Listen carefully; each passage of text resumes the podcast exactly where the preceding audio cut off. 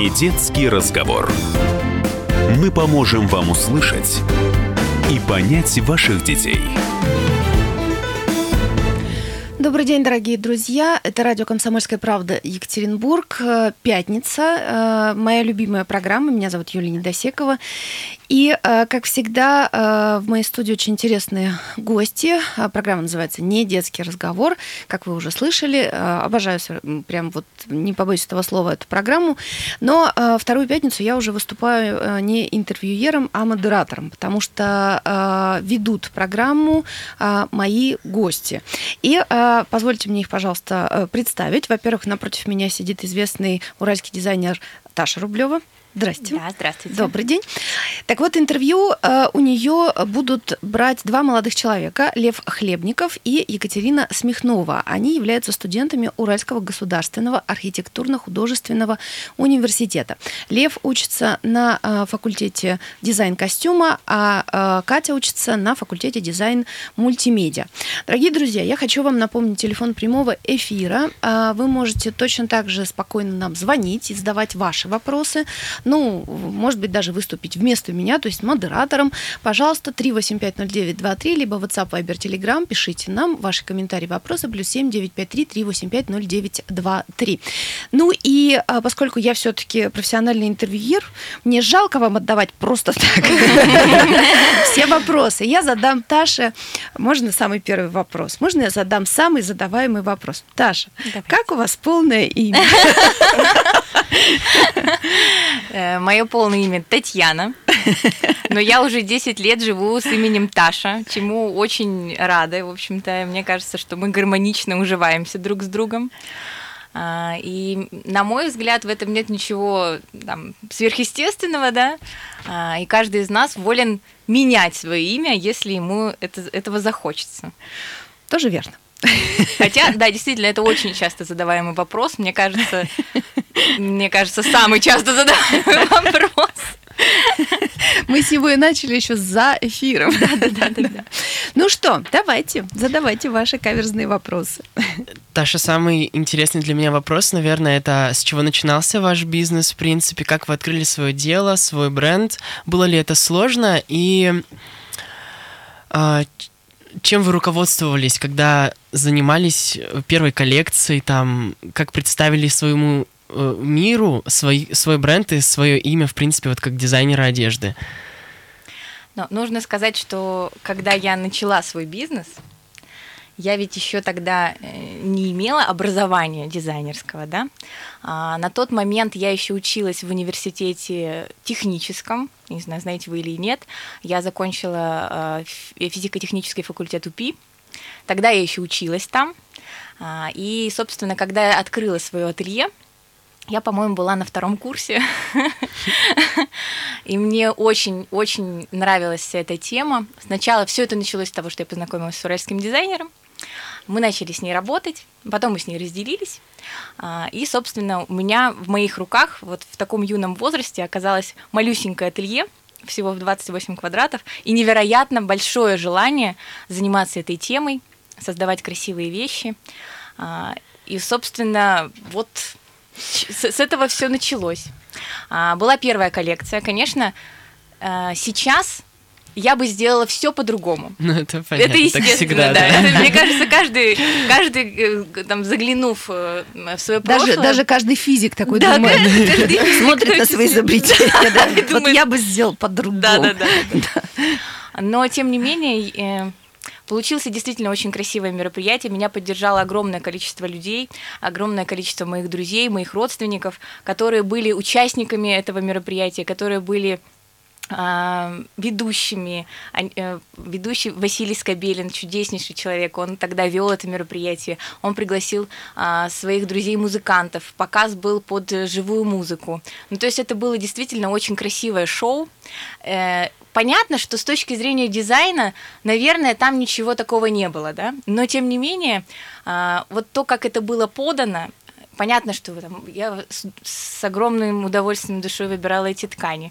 Э, понятно, что это все было не так, как должно быть, да, но с другой стороны, где прописаны эти истины, э, как должно быть на самом деле? Мне кажется, что самое главное, что этот проект, он э, имел успех, что пошли заказы, что люди покупали эти вещи. Вот это было самое главное, что люди, в принципе, которые не знали меня как дизайнера и еще тогда не слышали об этом бренде, потому что он только родился, они пришли на это мероприятие, они стали его неотъемлемой частью, да, и они остались, многие из них остались со мной до сих пор.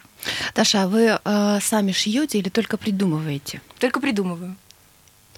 А когда-то вы шили сами? Нет. Все равно? с- Нет. Нет, с этого Нет. не начиналось?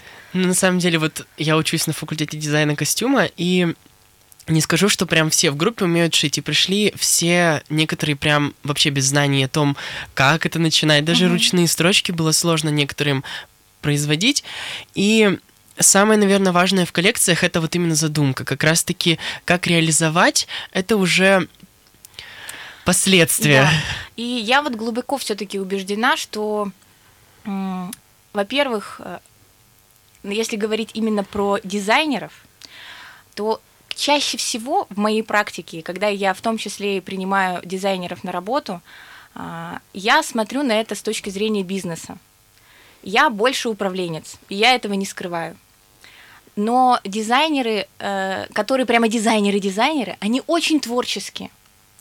И хорошему дизайнеру, у которого действительно а, просто поток, э, не знаю, эмоций, поток Генератор да, идей. генератор идей и так далее. Ему нужен человек, который его будет продвигать, который будет продавать да. его идеи. Потому что, как правило, дизайнер не умеет продать то, что он создает. Это правда. И с одной стороны, э, опять же, э, пройдя обучение в университете архитектурном, я думаю о том, что, наверное, было бы неплохо внести а, в программу обучения, в том числе и хотя бы элементарные а, какие-то знания по продвижению бренда, по формированию бренда. Такие по основы формирова- бизнеса, да, получается? да, да, хоть что-то, потому что многие из вас и многие из моих тогда а, однокурсников а, хотели создавать свой бренд.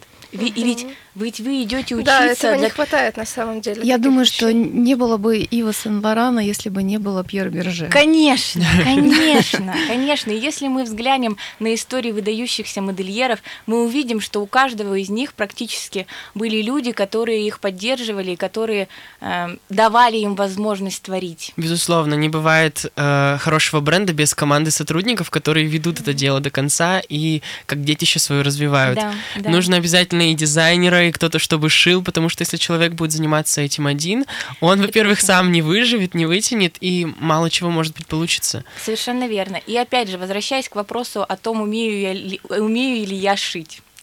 А, Я считаю, что у каждого своя задача. Это безусловно.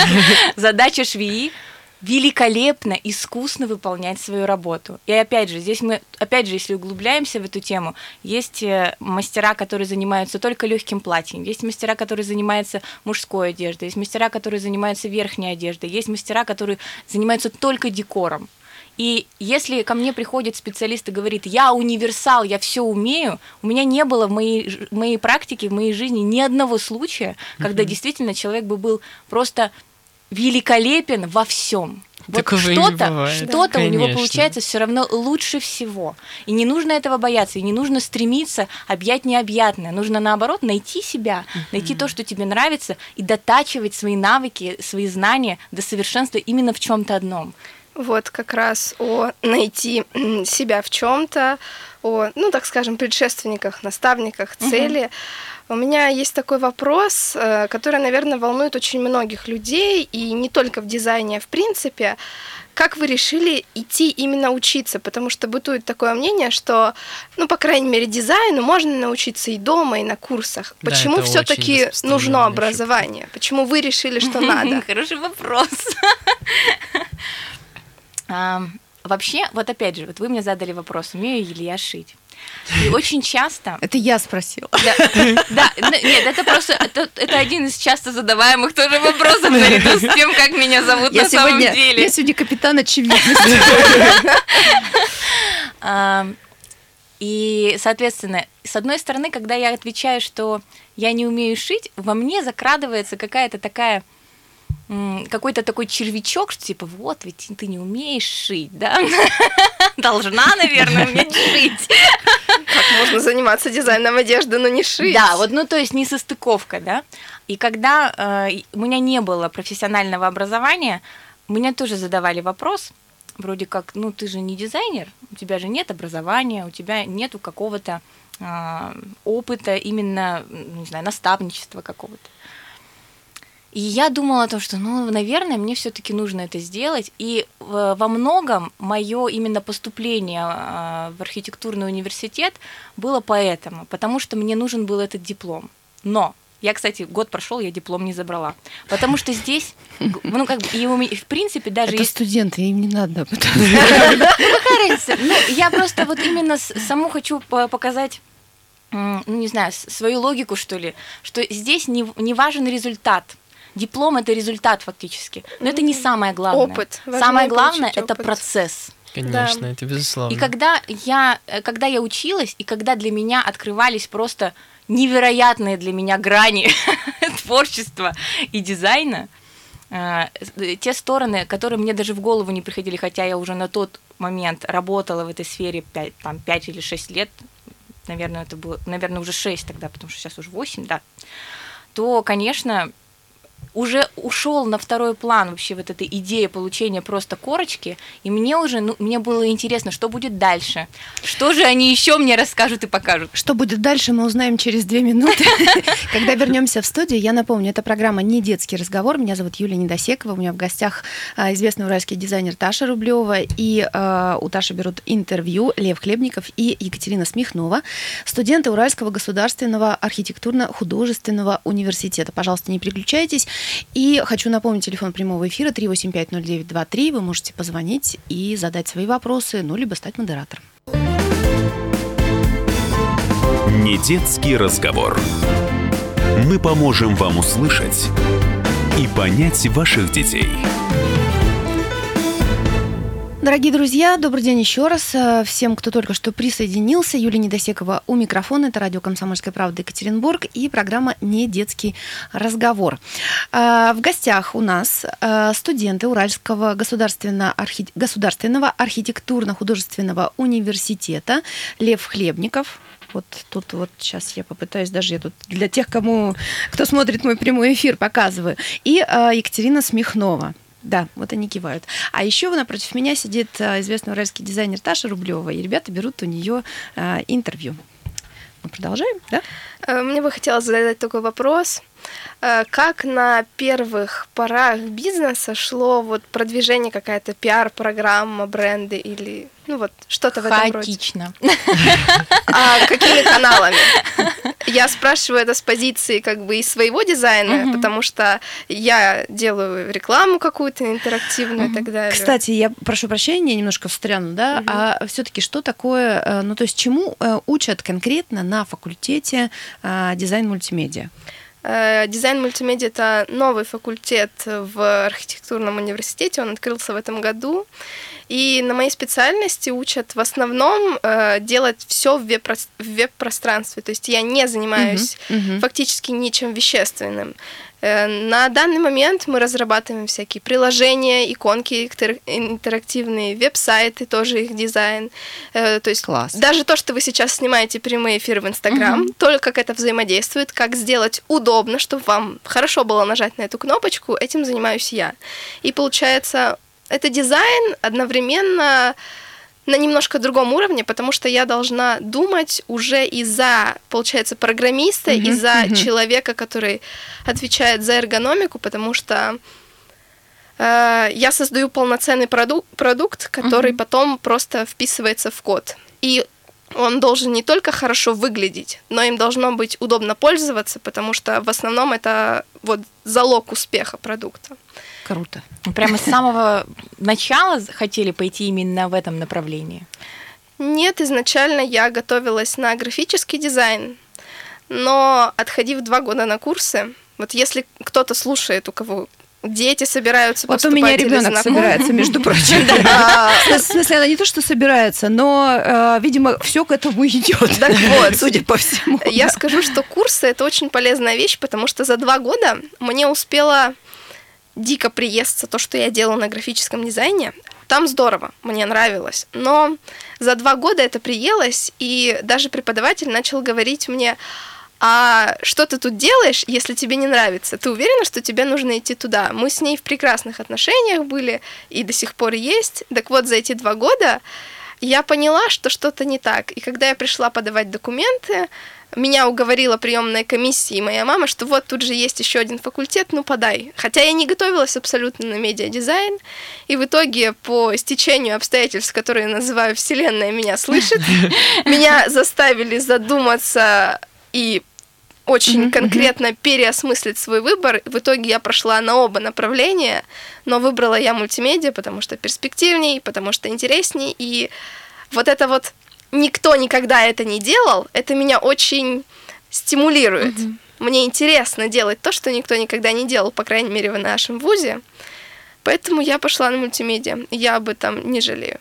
И потом это же очень динамичное направление, в котором постоянно все меняется. Что-то меняется, да. Я бы даже сказала, э, ну, на каждом направлении в архитектурном университете главный предмет это проект. Ну, он может называться чуть-чуть по-разному, но это проект. Мы на нем делаем приложения, вот как раз всякие иконки и так далее. И за первый семестр обучения в нас впихнули такое огромное количество информации, которое на графическом дизайне на более глубоком уровне, понятно, но даются за два курса. И голова делала так... Это, это было очень сложно, это был дикий ритм, но сейчас я в это влилась, и то, что у меня на проект выдается, ну, условно, две недели, нормально, ты просто сидишь и делаешь его, и все получается. Да, в архе по-другому нельзя. Да, да, да, да, да. Ты я на своей практике уже прошла. Первый семестр, он, в принципе, дается для того, чтобы ты влился, понял, твое это или не твое, и вот этот темп работы сначала казался просто диким. Правда сказала Катя, что это не знаю, это выносило мозг. Ты сидел и думал, я за неделю столько не успею просто сделать. И там были, конечно, и бессонные ночи. Но самое важное, что я понял для себя, если тебе это нравится, ты успеешь. Да. И значит, сможешь mm-hmm. распределить свою работу именно таким образом, чтобы сделать это и сделать это хорошо. Сделать это так, чтобы нравилось тебе. Вот. И вот ко второму семестру мне действительно нравится то, что я делаю, и я участвую во многих э, активных мероприятиях в ВУЗе. Я научилась спать по 8 часов и успевать все. Я считаю, что это мое вот одно из самых больших достижений. Это невероятное достижение, это правда. Лева, а вот э, ты сейчас такую фразу интересную сказал, что глав, ну, главное, чтобы нравилось тебе. Угу. А, как ты думаешь, вот в твоей будущей работ, работе дизайнера, что будет важнее, Алло, чтобы простите, нравилось... перебью, я напомню нашим слушателям, он учится на факультете дизайн костюма. Да. Да, да ну то есть да. непосредственно моя тема. Что важнее, чтобы нравилось тебе или чтобы нравилось клиентам, потенциальным покупателям? Наверное, здесь нужно в своей голове сформировать такую точку зрения, что то, что нравится мне, оно должно каждый раз меняться и перестраиваться, в принципе, под то, что сейчас есть в мире, и гармонизироваться между мной и миром. Находить какую-то точку соприкосновения, а которая... где клиент? Да, где клиент? Это имеется в виду, здесь я про мир, про людей, э, которые являются потребителем в нашем случае. Они приходят за чем-то и дают какую-то свою идею. И в принципе, многие идеи, вот как я по себе даже знаю, раньше тоже ходил по магазинам, думал, вот где же мне найти такое, чего нет, но так хочется. А просто многих вещей, которых ты хочешь, сделать, ну, невозможно. Оно будет либо не таким, как ты хочешь, либо оно будет только в мультике или там на картинке. Есть потому что, в принципе, типовые фигуры человека и особенности каждой фигуры. И вот эти особенности, они иногда не позволяют шить такую одежду, которую человек себе хочет. И вот дизайнер, он, в принципе, должен уметь балансировать между э, тем, что хочет клиент, и что красиво для него. И если ты дизайнер, который справляется со своим делом успешно, ты умеешь находить свою целевую аудиторию, которая будет питаться твоими идеями, которая будет э, всегда твоим клиентом, пока ты развиваешься и идти с тобой что значит, э, что и дизайнер не стоит на месте и развивается, находит новое вдохновение, которое является таким большим базисом, а, отталкивающей точкой для чего-то красивого для всех, не только для себя. И вот есть такие люди, которые говорят, что я буду шить, и это должно нравиться только мне. Я не скажу, что являюсь одним из таких людей, потому что все равно в моей голове есть такая точка, что если я хочу работать на человека, то есть создавать одежду ту же самую, это же не на себя ты работаешь, ты же не себе в шкаф шьешь. Значит, ты должен отталкиваться от того, что нравится людям, нравится человеку, который к тебе приходит, и вот он ищет что-то такое. Поэтому важно э, не только рисовать одежду, а важно интересоваться, что происходит, что появляется новое, что уходит, к примеру, на задний план, как одежда в мире моды, в принципе, крутится, и какая тенденция сейчас преобладает. Там, не знаю, брюки сейчас вошли в моду, или наоборот, юбка клеш. И это на самом деле для меня очень интересно, я могу об этом разговаривать долго, потому что эта тема является для меня ключевой. Меня вот очень часто спрашивают, почему ты пошел на дизайн одежды. Я отвечаю всем примерно одно и то же, потому что это мое. Вот я сколько себя помню, я столько хотел. Кто-то хочет там, не знаю, пойти строить дома, как в наши архитекторы, или кто-то хочет э, заниматься бухгалтерией, бизнес иметь, заниматься нефтяными вышками, чем-то таким галактическим. А мое это создавать одежду. Я вот э, мне кажется, пока учился в ВУЗе, я ни разу не подумал о том, что я пришел куда-то не туда. Не туда. Да. Я, я хотела вот... стать учительницей. как я попала в дизайн. Сначала попала на физико-технический факультет, а потом в дизайн одежды. Вообще. Но зато пришли к своему. История. Слушайте, мне очень нравится история э, про э, Анну Винтур, э, когда у нее э, спросили как-то однажды, да, э, значит, э, ну, журналисты окружили, uh-huh. да, после какого-то показа, ее окружили просто со всех сторон, значит, и спрашивают, как вы думаете, как вы думаете, а что будут носить завтра, что? И вот прям такая ажитация вокруг нее, все вот так микрофон ей суют, в рот, значит, все, камеры вспыхивают. Она так подумала, ручку так приложила, сказала, I think pink. И пошла. И все. И на следующий, на следующий сезон все ходили в розу. Все ходили в розу. Разрешите, вот я тоже хочу ответить на этот вопрос. Э, я задавалась им очень продолжительное время, как раз за те два года курсов, потому что вопросы к тому, что же я хочу делать, у меня были. И мне помог ответить на него папа. Он не занимается искусством, он вообще логист, но, в общем, история заключается в том, что я спросила... А кто вот, сказал, что логистика это не искусство? Это немножко другое искусство. И я не помню, как заключался конкретный вопрос, как он звучал. Но суть в том, что я спросила, вот как мне делать мою работу так, чтобы, ну, хорошо зарабатывать, не знаю, там, популярности какой-то добиться или еще чего-то. И он мне сказал такую вещь. Вот есть два типа художников. Один рисует ради того, что вот ему в кайф. Он будет рисовать э, что-то невозможное, отвратительное или очень красивое, типа всяких Рубинсов. Это может быть непонятно.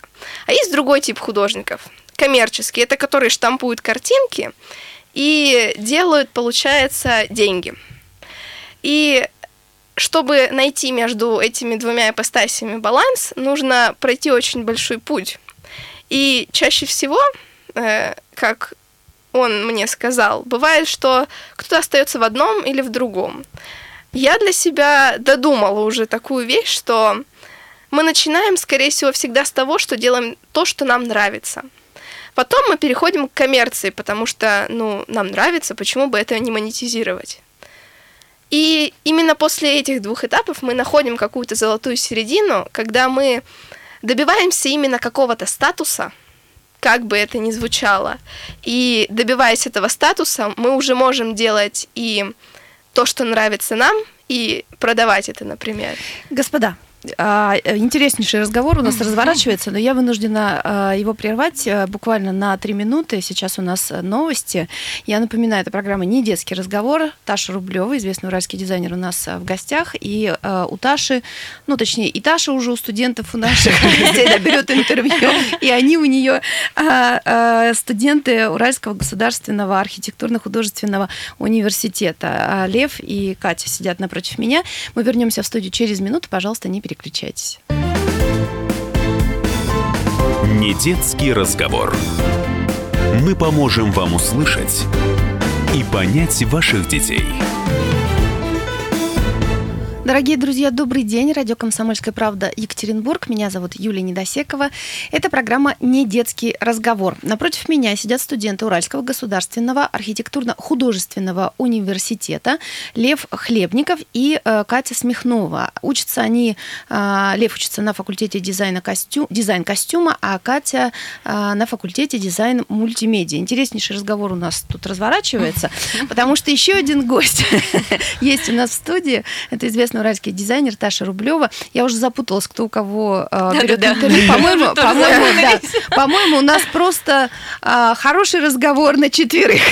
Ну, это же прекрасно. Да, это прекрасно. Поэтому э, я предлагаю его э, продолжить. И э, если у вас есть какие-то заготовленные... Вообще, кстати, ребята пришли без бумажки. У них ничего нигде не было написано. Я, значит, спросила, я говорю, а где вопросы? Они говорят, в голове.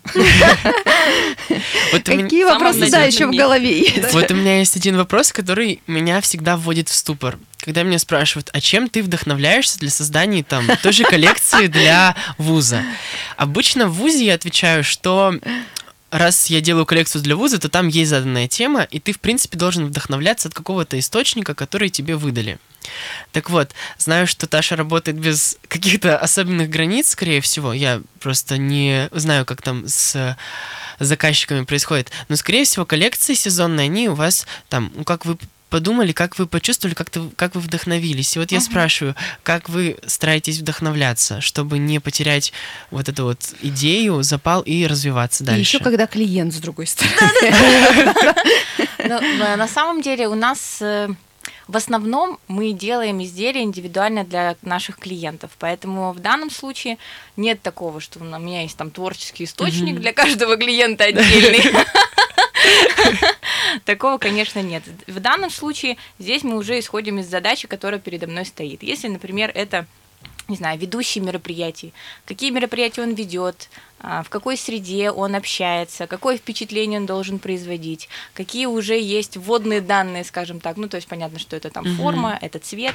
Э, в общем, то, чем его уже наградила природа, и то, что мы можем только усовершенствовать.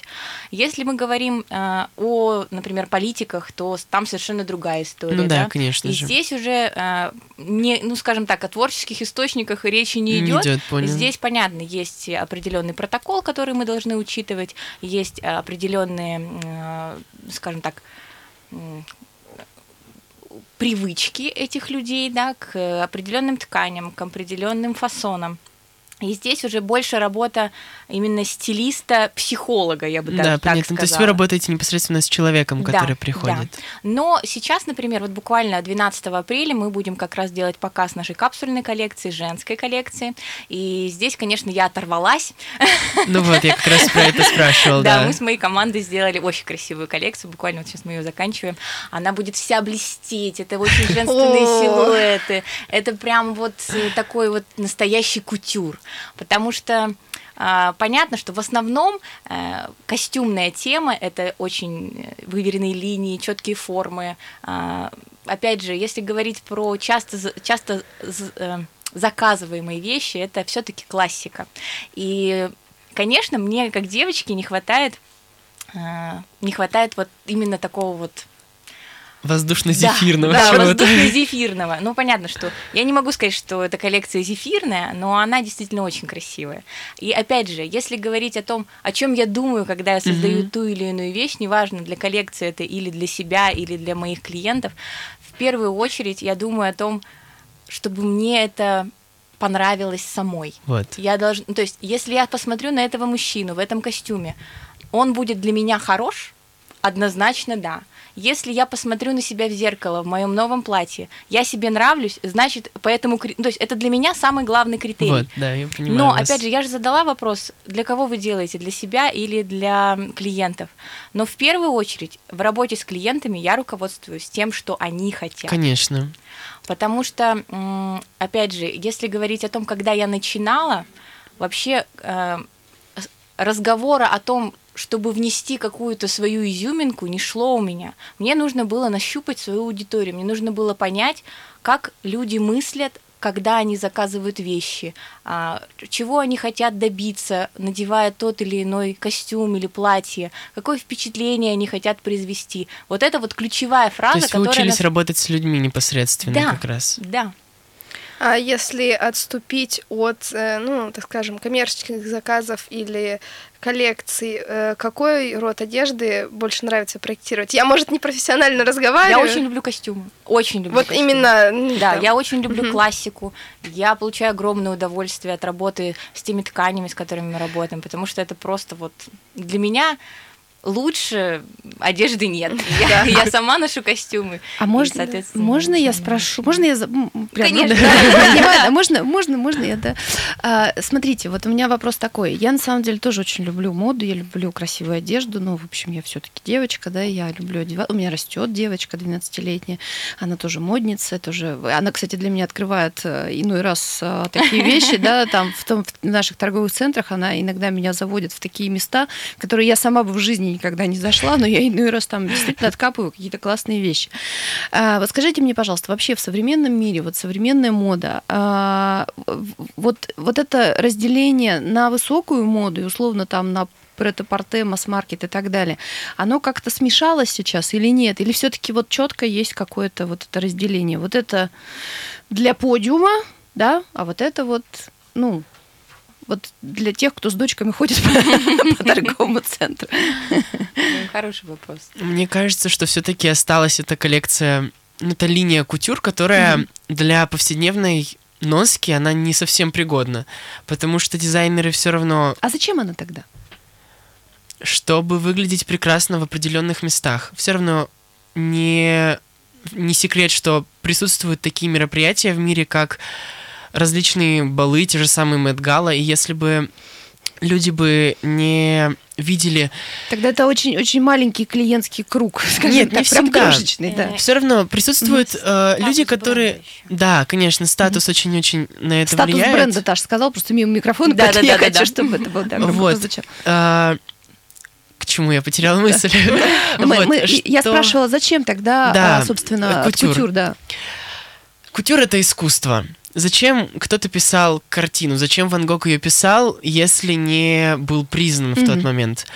Это то, что ты чувствуешь, то, что ты видишь. И поэтому кутюр — это такой выплеск энергии, выплеск чего-то, что есть внутри тебя, и это важно как именно творчество, как искусство, а предапорте, оно, конечно, забирает сейчас в себя вот эти вот некоторые нереальности кутюр и Адаптирует. адаптирует их, да, под носителя, под человека, который может прийти в магазин, допустим, даже не самый базовый, да, как там H&M или что-то такое, просто есть же другие магазины предапорте, которые включают в себя какой-то такой кусочек кутюр, который позволит вам выделяться на фоне других, но не быть а, человеком, на которого будут все поворачиваться показывать пальцем.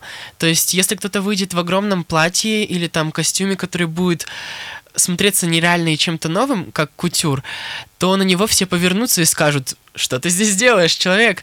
А если ты пойдешь в каком-то адаптированном варианте этого костюма, который, в принципе, будет не будет резать людям глаз, то многие повернутся и скажут, это очень интересно, я бы тоже себе хотела что-то подобное или хотел бы что-то подобное. И поэтому это сейчас, конечно же, миксуется, но разделение, оно, мне кажется, Мгм. остается. Ну и еще, например, э, мы работаем с тканями, в том числе у нас есть так называемая линия кутюрных тканей. Что это такое?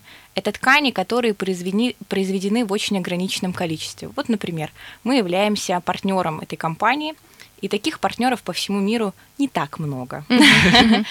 И нам отправляются ежесезонно каталоги с этими образцами этих тканей. Вот я буквально сегодня как раз проверяла перед отъездом ткань для своей клиентки. А, и я знаю, что, например, вот этой ткани произведено вообще в мире произведено 120 метров. Это два рулона. Больше этой ткани никогда не будет. Вот это кутюр, это абсолютный эксклюзив. Это ткани, которые создаются в ограниченном тираже с применением mm-hmm. эксклюзивных техник, инновационных технологий, ручной работы. Это то, за что люди, с одной стороны, готовы платить, потому что это полный эксклюзив. Но при этом эта ткань, вот если ее просто расстелить на столе, вы никогда не скажете, что она прямо вот какая-то супер-супер эксклюзивная. Она не выглядит как-то прямо вот вычурно, суперсложно или там не посыпана бриллиантами. Она носибельная, она для жизни, она для того, чтобы делать людей прекрасными. Но она является редкой в том же случае. Дорогие Дорогие гости, вот на этой прекрасной ноте, к сожалению, к моему величайшему, потому что я бы продолжала и продолжала этот разговор дальше, он э, невероятно интересный, но мы вынуждены закончить, потому что наше эфирное время заканчивается. Эта программа «Не детский разговор». Э, в гостях у радио «Комсомольская правда» Екатеринбург были уральский дизайнер Таша Рублева и э, студенты Уральского государственного архитектурно-художественного университета Лев Хлебников. Маша и Екатерина Смехнова. Спасибо большое, дорогие друзья. Не переключайтесь. Радио «Комсомольская правда» Екатеринбург.